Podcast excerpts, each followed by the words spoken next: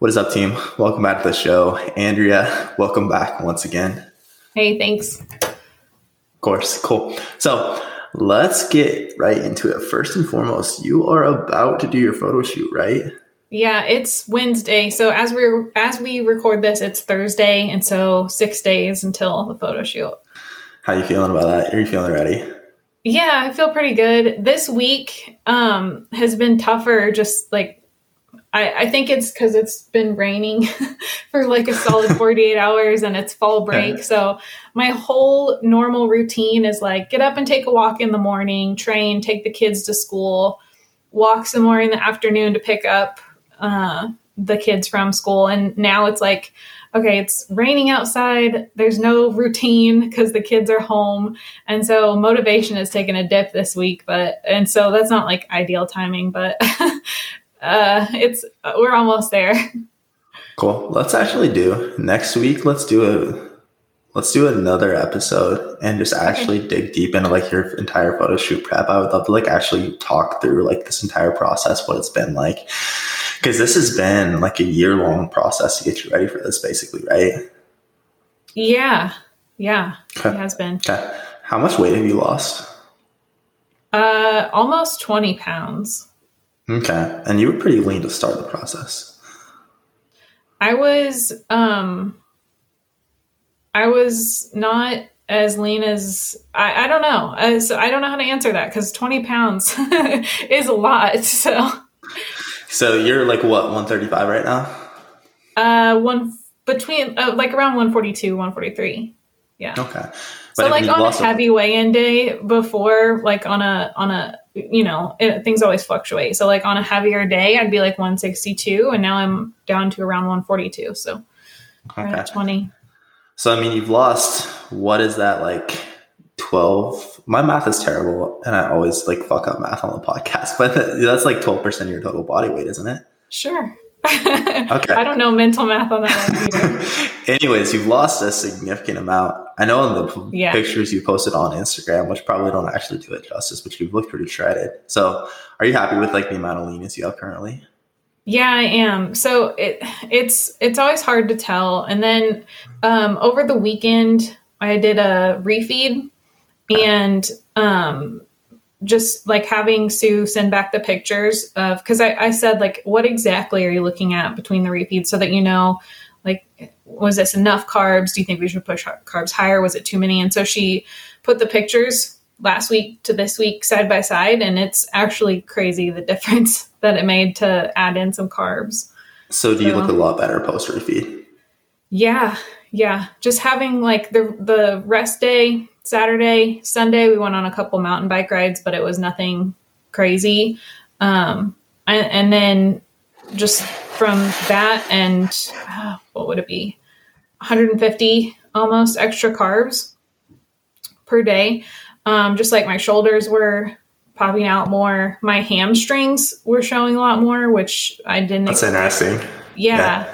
yeah. And like my, um, my abs were flatter which you wouldn't expect after having extra food and I was trying to really keep the fiber down, not into add in too many vegetables.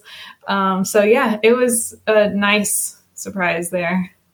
Cool. So. That so what day was there like a specific day? Was it like the day after a refeed? Did she have you shoot like pictures like hey day of the refeed, day after the refeed, two days after, or like was it just like one set of pictures?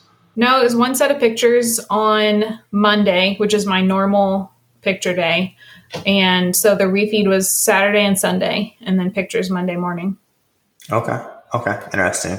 Um, I know a lot of times, like for a client that is ready relatively early, one thing you can do, and like what I've done with a couple clients, is like actually have shoot pictures post refeed, like post two days after the refeed, see how you look and then you can kind of gauge like when you're going to the peak for the photo shoot kind of what like the look like okay how because that basically helps you gauge because some people look better like day after the refeed some will look better two days after the refeed and that can kind of help gauge okay what's like our ideal strategy going into like this last bit before the shoot like when we're feeding you up for the shoot when do we want to do that how do we want to time that such, such interesting stuff this is like such a fun thing getting somebody or getting yourself or getting someone else ready for a photo shoot is such a fun thing because there's so many cool little variables like that you can play with.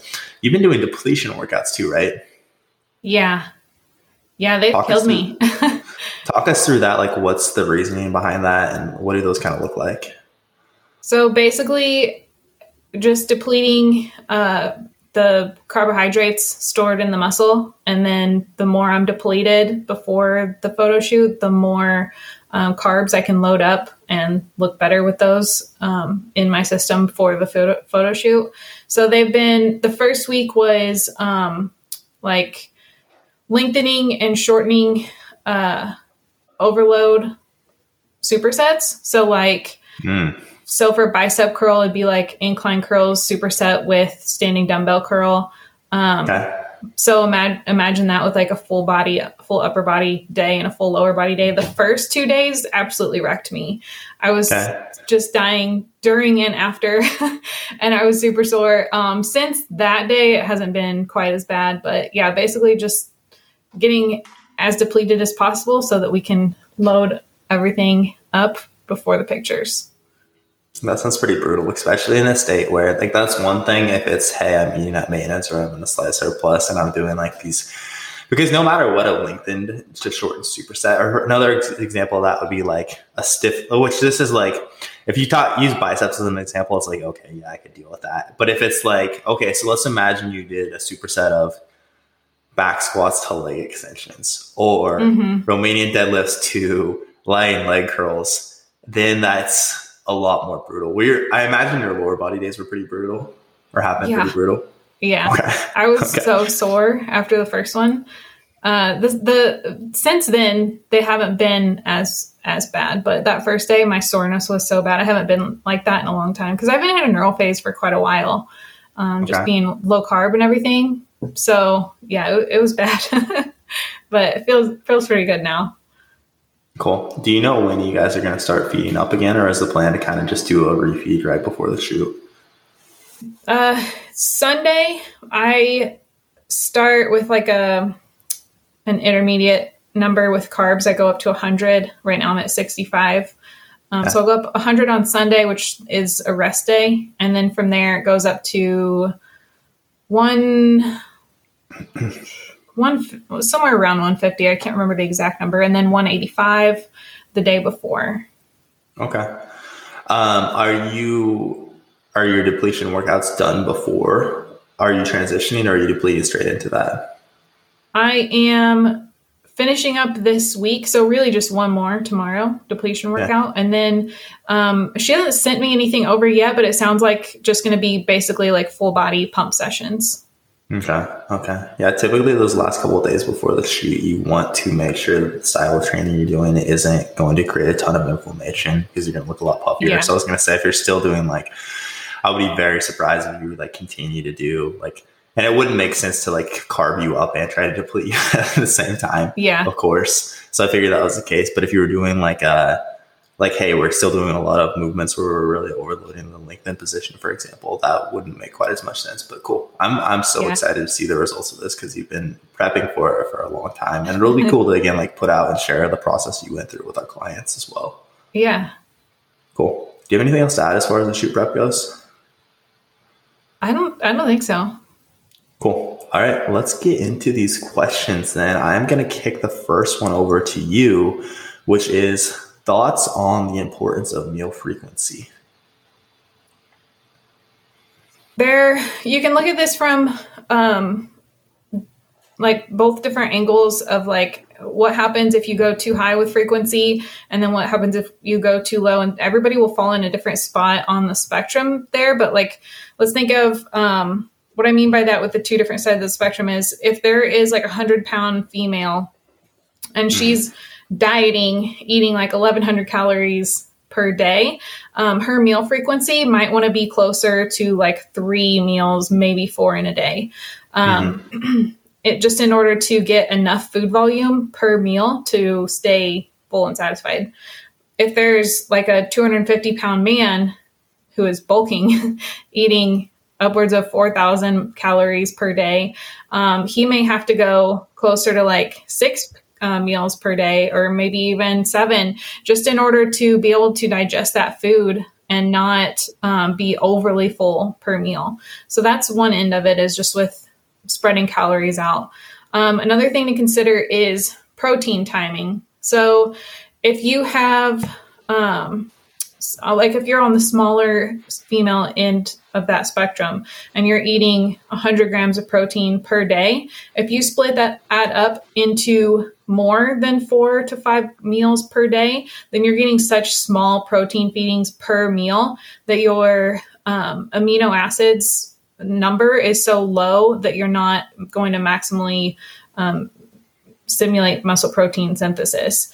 And then on the other end of that spectrum, if you have so much protein per meal that you have a hard time digesting that, then that's also not not ideal. So really you just want to divide it up in a way that makes sense for your lifestyle, your digestion, and to um, get enough protein feedings per day, but not so many that your protein amount per meal ends up being too small. Absolutely. And that's again, it's a it's kind of a multifaceted conversation, right? Like I know I've seen before too, like clients who were splitting their meals up into like like eating seven meals a day, for example. And it was to the point where like, hey, you're only you're nailing your protein targets, but you're only getting like 15 grams of protein per meal because you're eating so many meals. So either and actually like sometimes in that situation I'll just bump up protein a little bit more. So like, hey, let's make sure we can take this to like 20 to 25 grams to better stimulate muscle protein synthesis. Um, but sometimes it is like, hey, if we're in a deficit, maybe we do just need to condense this down into fewer meals to make sure that we can nail those targets. Frequency, and here, not even like, I think that protein timing is the most important thing. So I know like when a client is sending over their food logs the first couple weeks when we're really working deep in people's food logs, the first things I'm looking at are, hey, did you hit your overall macros across the course of the day? That's going to be the most important thing. But then the next thing that I'm looking at is going to be, okay, how is protein split up relatively or how is protein split up across the day because as you said again like for the most ideal results we're going to want like ideally at least four feedings of somewhere between 20 and 40 plus grams of protein right? Depending on the size of the individual. And again like if someone is doing it as hey i have like 60 grams here 50 grams here and then my snack is like 15 grams of protein. Okay we don't want to tweak what we're doing within this to kind of space that protein a little bit more evenly. Um, I think that protein timing is the most important thing here when we're looking at meal frequency, right? Like you used to hear people say, hey, we need to eat, like the more meals you eat, the more you'll stoke your metabolic fire. Whereas really like where that came from is this understanding that, okay, eating food does spike your metabolism because there's a thermic effect of food. We burn calories during digestion. But the thing there is like the, so basically that's referencing the thermic effect of food, right? Calories burned during digestion. The thing is, if it is, you're eating 3000 calories and it is three big meals at 1000 calories each or six smaller meals at 500 calories each. At the end of the day the thermic effect of food is going to be the same. So from that perspective there's not as many metabolic benefits but like as you alluded to if we're in this place where for example like you're eating a thousand calories per meal and your digestion is just terrible after that. And like we're in a building phase. Well, no matter what, we wouldn't want you to be in this place where digestion is terrible. But again, like let's say we're in a building phase and your digestion is just bad. Okay, you're not actually going to be able to assimilate and use all those nutrients that you're taking in. A lot of them are like literally just passing right through you. So you're probably going to struggle to build muscle more. I know we talked about like my client Joey not long ago on the podcast as well, but like again, this is another example, a good example where like for him, he's been able to build so much muscle the last few months. Whereas he was always in this place before where he was eating so much food, eating so much food, he just couldn't gain weight. He just couldn't build muscle. But a lot of it was because like we have don't have him eating very much more food, but all of a sudden he's like seeing the consistent rate of gain. He's building muscle. But it's because we've done all these things to actually get his digestion in a better place so he can use the food that he's taking in. So that digestion piece of it is pretty damn important as well. Um, as far as the overall importance of meal frequency, I think that most people, like from a hunger perspective, if you're basically turning it into like if you're dieting and you're turning it into, okay, I'm just eating like my meals, I mean, it's six to seven meals and it's kind of just like small snacks. Basically, that's like just, it's like a couple hundred calories each. that's like just enough to kind of stimulate your appetite and make you hungry. Like you're eating just enough to never actually feel full. Whereas, like, I think in a scenario like that, if you are dieting, I think being closer to like four meals or maybe three meals and a snack per day makes more sense if you have lower calories. So you can get these big meals that will at least fill you up for a couple hours versus like trying to split this up into six meals. And it's like, okay, I'm never like once throughout my day feeling full. I think for most people, like from a mental side, that makes it a lot harder to adhere to the diet. Um, but and then I think again in a building, no matter what, we need to, as you said, keep protein frequency, like protein timing in mind. Ideally, we're going to try to split that up pretty evenly amongst four to six meals. But again, like, and then the number of that should vary based on whether you're building or dieting, and then your digestion. Do you have anything else to add to that? No. Cool. Okay. Um, next, we had when building, do you generally have to increase macros regularly to continue to see desired rate of gain? And how do you approach this? All right. So within a building phase, I do I would say that most people don't have to see like a typically people have to bump calories every if we're going to put a number on it like every 2 to 3 months. So in a building phase typically what we want to see is about 0.25 to 0.5% of body weight gain per week. That said, it's never going to be just like just like dieting. It's never going to be perfectly linearly.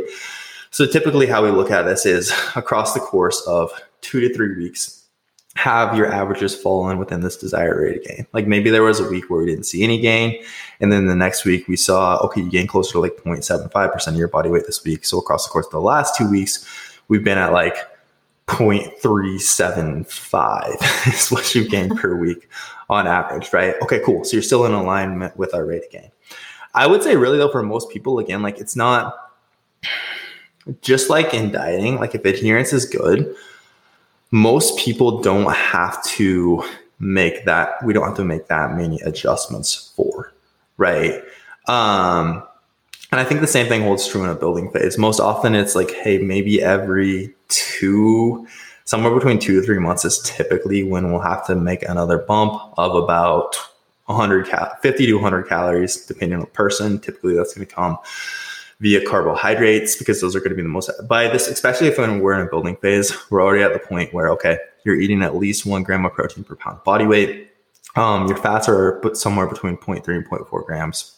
This depends on the person, but typically they're going to be somewhere within that range. So again, we know you have enough fat to optimize your hormonal health. So past that point, we know that carbs are going to do more to better fuel your training, better fuel your recovery, and carbs are going to be less likely to be stored as body fat than fat is. So again, it makes sense for us to ramp up carbs more.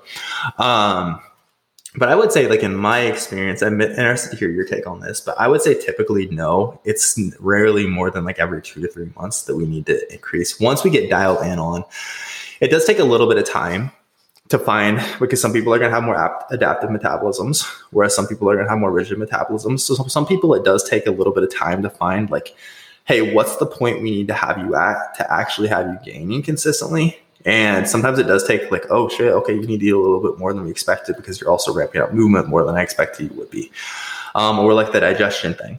Sometimes it will take some time to troubleshoot that. But once we get those variables figured out, again, it's not that often that we have to increase in a building phase. What are your thoughts on that?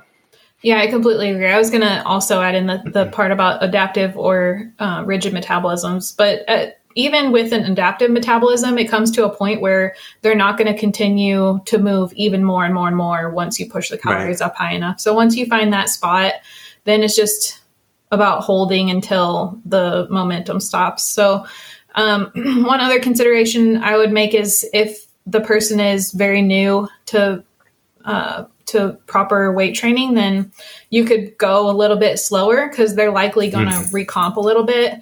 Um, if it's somebody that is closer to maybe closer to their genetic potential or even just more on the like intermediate side of weight training, then they are going to have to definitely see the weight on the scale go up as they mm-hmm. progress just to make sure that they're building lean muscle because they're probably not going to be recomping as much. Yeah, and that's that's so important to understand. Like, if you are in that place where, and typically this is the person who, like, hey, I had this year where I saw great progress. I was lo- losing fat and building muscle at the same time. Was crazy. This and this was typically like their first year into like I'm training in a smart manner. I'm paying some attention to my nutrition, and then this last year, so it's been like two years as a whole. This last year, I haven't hardly made any progress because I've continued to try to lose fat and build muscle at the same time. I, this is like the most common client that comes to us, right? So it's like, hey, I kind of want to recapture those glory days where I was building muscle and losing fat at the same time. And it's just understanding, hey, you're kind of past the point where that's feasible. So for you to build, you need adequate calories, right? We know that you're, when you're in a deficit rate of muscle protein synthesis is going to be depressed. It's going to be harder to train as hard. You're going to have fewer recovered resources to allocate to building muscle. Muscle is very calorically expensive, so your body is just not going to prioritize building muscle when you're in a deficit hormones aren't going to be as, in as good of a place. All these variables that make it harder to like once you're past those that like beautiful time where we can like very easily build muscle and lose fat at the same time. We don't want you in a deficit. So that's because you're not in a calorie deficit. You're not eating fewer calories and you're burning. You shouldn't be losing fat. So thus we need to make sure like if you're not slowly gaining weight, we know you're not losing fat. So if you're not slowly gaining, you're probably just not building muscle right? So it's kind of like an insurance policy. Now, and I think it's also important to understand, like, hey, we can't just force feed muscle growth. It's not just like, like, yeah. and I think this sometimes gets overlooked too, where like I'm very hesitant to take on a client that wants to do a building phase, that wants to only do nutrition coaching with us, because it is very much like this. Your training is the stimulus that's creating the growth, right? Your calories create your your macros create uh um more permissive conditions for growth, but your training is a stimulus for this, right? So we need to make sure that that is very much on point as well. Um, I kind of forgot the original point that I was trying to make with that, but I think those are all important things to understand. Yeah. Yeah. I think that covered it. Cool. Next question I have for you. Can you explain the purpose of the different training phases? Why wouldn't you just always train for hypertrophy if muscle building is the goal? So as you go into a hypertrophy phase, eventually you get to a point where just providing that exact same stimulus is not the the thing holding you back. So you get to a point where um, maybe your recovery between sets isn't as good as it could be or should be, or maybe you aren't as strong as you need to be, or aren't like really connecting in each movement. So when you like at some point you kind of cap off um, the rate of gains that you're going to get from just a hypertrophy stimulus. So at that point, it's good to take a step back and go, okay, if the thing holding me back is how quickly I'm able to recover between sets. And so, therefore, within each set, instead of like really taking like for instance my quad to failure or to one rep shy of failure. Instead i'm just getting gassed then it would be good to go through a mesocycle of like a metabolite phase where you're working on bringing up that deficit and making your your body better at doing that and so when you go back to hypertrophy then you're able to give more effort into the the hypertrophy rep range training um, and then the other side of that is the strength training phase. With strength training, if you get stronger, first of all, you're going to be able to go back to that hypertrophy rep range and and use heavier weights and therefore get more stimulus out of that. You're also going to create a better neurological connection, so you are able to really um, be more solid in each movement and connect better. Well, like let's say a um, like an RDL so if your hamstrings are stronger and you're able to do, to do a heavy four to six rep um, set with an RDL, then you go back to the hypertrophy rep, rep range and you're just better able to connect on uh, that movement to like the, the muscles that you're trying to work, your hamstrings and your glutes. Yeah, absolutely. Um, yeah, so basically what she's alluding to here is something we talk about quite a bit and something we use with an approach that we use with many of our clients that we have all these different phases, right? We have neurological or strength phases, we have hypertrophy phases, and we have these metabolic phases. And this is very much something that we've adapted from N1 Education to an extent. So basically, it's we talk a lot about this idea of rate limiters, right? Like, what's the rate limiter? What's kind of the bottleneck that's holding you back from making more progress? It's kind of the thing to understand here is your body's an adaptation machine. Over time, like the amount that we get from doing any one stimulus is going to get less and less. So, like, look at this as like running to lose body fat, which is a terrible way to lose body fat, but roll with me on this analogy. All right. So, the first time you run a mile, um, you burn a lot of calories that's a significant stress on your body. Your body's like, fuck, I want to get better. I need to adapt and grow. So the next time I'm put in this stressful situation, it doesn't just wreck me like it did this first mile that I ran. Okay. So over time, like as you're running those miles, you burn less and less calories as your body adapts to it. Same thing with strength training. This also ties into this concept we have of trainability, which is basically the amount of progress we have, we are able to make um, so basically over time like there's this gap there's this gap between the amount of stimulus we need to um, to see progress and the total amount of recovery ability we have our body's total ability to recover right? So there's a gap between the two. Listeners that aren't watching this imagine that there is these two lines. On the bottom we have stimulus. On the top we have recoverability and there's a gap between the two now, over time, as our body gets more and more used to any one stimulus, these lines are going to get closer together. That recoverability line will stay in the same place, but the stimulus line is going to edge up more and more and more. So basically, and like progress is made when we achieve, when we reach. Is this making sense so far? Mm-hmm.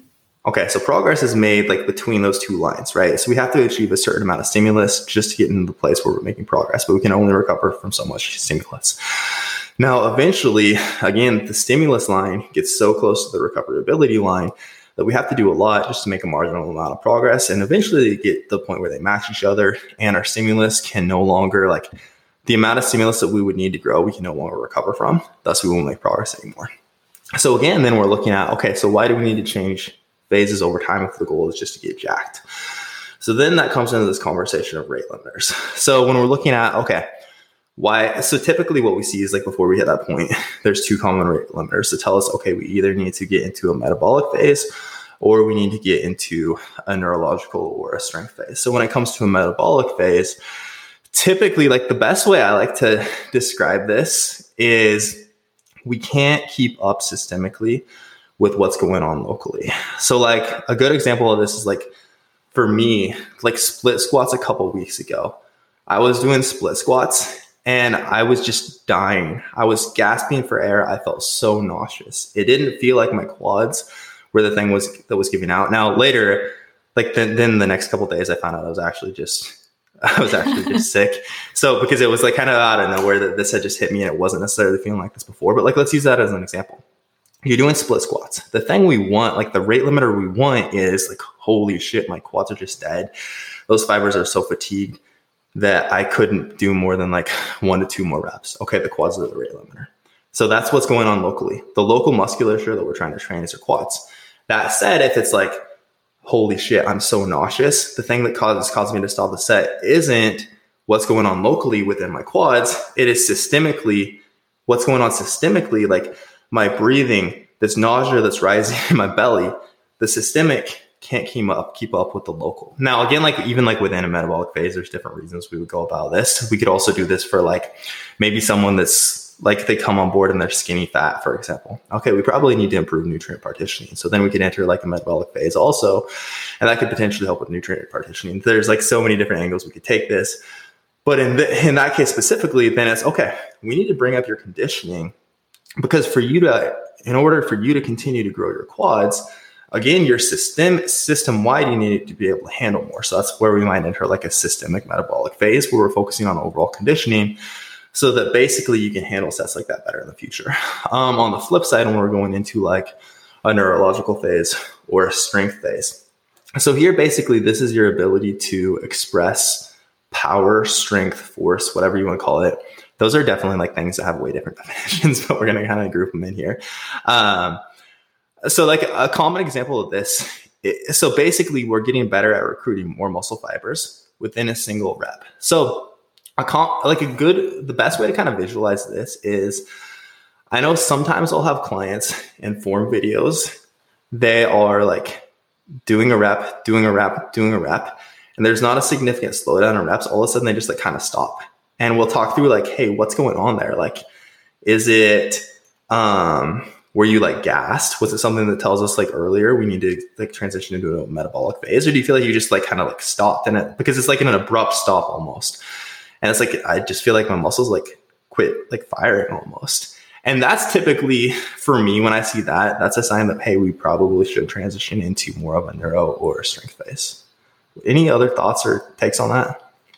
Yeah, back to the running thing because I think this is a really good analogy that clicks better with a lot of people because running is just such a common like recreational sport that people do. Mm-hmm. So let's say that you have somebody that's training for a 5K and they just go out and run a 5K all the time in order to get better right. for it. Well, eventually that's not going to improve their run time anymore. So then you can mm-hmm. look and see okay, is this, um, would I be more benefited by going and doing some speed work on top of the 5K work? Or would I be better off going and doing a five mile run or six mile run and improve that endurance? Because both of those are going to translate over into running a better 5K, but eventually just going and do that, doing that exact same 5K over and over is not going to be the thing that helps you improve. And so with clients that come in, like we, we can look and see what have they been doing. And if they have been doing metabolic work over and over and over, then we're going to put them into most likely put them in a neurological phase. Um, mm-hmm. If it's somebody that's been doing strength work for months and months and months, then that might be the person that we put into a metabolic phase first. It's whatever is going to be their biggest deficit is what we'll start with because that's going to help them improve the most, and then from there, see what needs addressed next. That's such a good analogy, though. Like the the more endurance work, like, hey, maybe you need to run longer than a 5K. That's kind of like your metabolic work, right? Like, I need mm-hmm. to bring up mm-hmm. my endurance.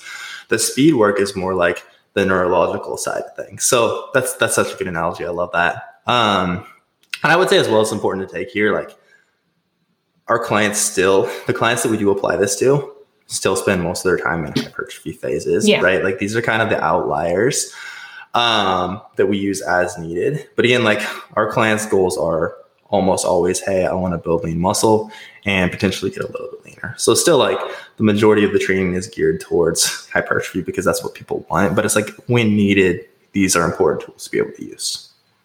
Yeah. Yeah, for sure. Cool. Anything else to add to that? No. Dope. All right. Final question we have.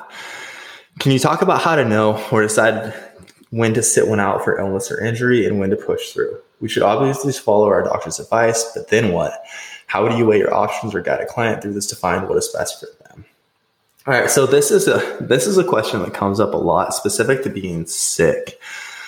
Um, and I'll I'll address it from like the sickness perspective. So typically, what I say is like, first and foremost, you have to consider are you going to give what you have to everyone else in the gym right i think that's always something that's important to consider too like don't be a dick. Like don't don't get everyone else sick just so you can like make marginal gains for a day or two. Um, typically, what I've said in the past is like, hey, if it's above the if it's above the throat, we're good to. You're probably good to go in and train. Just like be considerate of others as well. If it's below the throat, typically it's a good idea to wait until you're back to healthy. I think a lot of times it's also easy to like, well, fuck, I don't want to miss a day of training. I'm going to power through. And typically what happens is you end up running yourself into the ground more because that is a significant stress on your body to go along with being sick. It takes longer for you to recover, and it's really even longer before you can productively train. And the most important thing here is typically how I lay this out to clients is the same thing with taking a deload. Hey, I don't want you to look at what seems the most appealing, like what gets me the best possible results in the next three days. Let's look at just the course of the next two weeks. What allows us to have the most productive training within like this entire two weeks? And rather than like trying to push through for the immediate gratification of, okay, I trained hard for a day. That felt great. I'm proud of myself for doing that. But now, like because of this, I'm sick for an extra week. So basically I have like an extra week of unproductive training. Don't you, do you think it would be better if we just took this time off, allowed your body to fully recover? And then when you're at least back to like 90, 95%, then we get back to training. From like a sickness perspective, that's typically how I approach it. Um, and I would say, really, for most people, like if you feel like shit, you're better off not training. Give it a day or two. You won't lose muscle in a day or two. Like the risk versus the reward, the reward of that is very small, especially if it's a training session where it's like, I feel like balls. Now, on the flip side, I'll say, like, it is hard for me to understand when someone like I've, I guess I've never had like a super bad cold, but if it's like, hey, like have the sniffles, I have a cold and I haven't trained for like a week, that's kind of hard for me to understand. I don't know if some people just have way worse colds than others or what that's about, but um, generally that's how I approach it. From an injury perspective, it it very much depends, right, on like what the injury is. Um, I would say almost always in regards to the injury, if it's something that's like a let's say you broke your forearm there probably is going to be a period of time like a week where your doctor is just going to want you to like take things off and this very much with an injury i would say it's a lot more dependent on like your doctor's advice first and foremost. Um, can we and so is there like one to two weeks suggested like before you're cleared for getting back to activity and then typically there is again like let's say we broke your arm okay cool well we can still train the opposite arm we can still go in there and train your lower body. Now, of course, we like need to be smart with how you're working around this. Um, and like a broken forearm is a, little bit harder one to train around. But yes, we can still do some things, even if it's like we're gonna do leg extensions, leg curls, maybe leg press, um, and make sure that you're holding on to muscle tissue because that's also gonna it's gonna be a long time until you're back into the gym like training normally. So we want to make sure we can hold on to whatever muscle tissue we can. With something that would be like hey, I tweaked my back a little bit and this is irritated. That's typically where I would again like, okay, so what movements give you pain? What are like the issues here? And how can we tweak your program to work around that? And I think too, like that's the power of having a coach, right? Can we still okay, so we know that the hinges really give you trouble. So we can't do like a Romanian deadlift, but hey, like let's plug in a 45 back extension here. I want you to ease into this. Let me know how it feels. Okay, cool. That feels good. Not the exact same like that would be more like lengthen and, and then a back extension would be more like mid range and short, but still, um, we're training a hinge pattern there. Um, so how can we like tweak your program to train around this? But again, like that very much depends on the severity of injury. What are your thoughts? What's your take on that? I completely agree with all of that. If it's going to be a short term thing like being sick, taking a little bit of time off is probably going to end up with it being shorter than mm-hmm. if you just extend it and end up with a like being just kind of sick and not feeling great for like two or three weeks versus just right. a few days. Um, with an injury that you're going to have to deal with for a longer period of time, there's always ways to train around it. I'd also take into account, but if you're if it's somebody asking this, they're probably more on the side of pushing through it. Um, so like my husband last weekend we went mountain biking and he took a spill and uh, both hands are all cut up and his knees. So like bending his knees hurts just from the skin. Um, so like squat patterns are out and pushing is out. Holding on to anything is out. And so i was like he's like how am i going to train around this this week? And i said just take this week off. Because it has been 18 weeks, I think, since he had taken even one day off. So if you're kind of like that, where you don't take time off very often, then you're probably going to come back better if you just take a few days off um, and and then get back to it whenever you're fully healed instead of trying to push through it and then ending up with it hurting you for longer. But yeah, like any sort of like you know ankle something or or like you said broken forearm like that kind of stuff you can always find a way to train around it just so that you're still moving if nothing else just to maintain your health and and the habit of going to the gym so yeah. that's basically just re- rephrasing what you said basically though with injuries you shouldn't be doing shit that hurts so we're not saying like oh yeah, just go and yeah. suck it up and train through it, right? Like we're saying there's a way to train around it to where you can still most of your muscles can still experience significant tension. You can maintain or continue to build. But we're not saying like your husband, like my knees hurt. Okay, go in and do squats and like, hey, those feel terrible on your knees. Oh no, you're okay. Like you'll get through it. That's not at all what we're saying. Like we can train around it. We can adjust your program around it, but you shouldn't be doing shit that hurts. Yeah. Or else you're just going to prolong that injury and wish that you hadn't, wish you'd just taken that one week off. Very similar to the being sick thing. Yeah. Excellent. Cool. Um, and that is all the questions we have for you guys for today. So, as always, thank you guys for tuning in, and we will talk to y'all next time.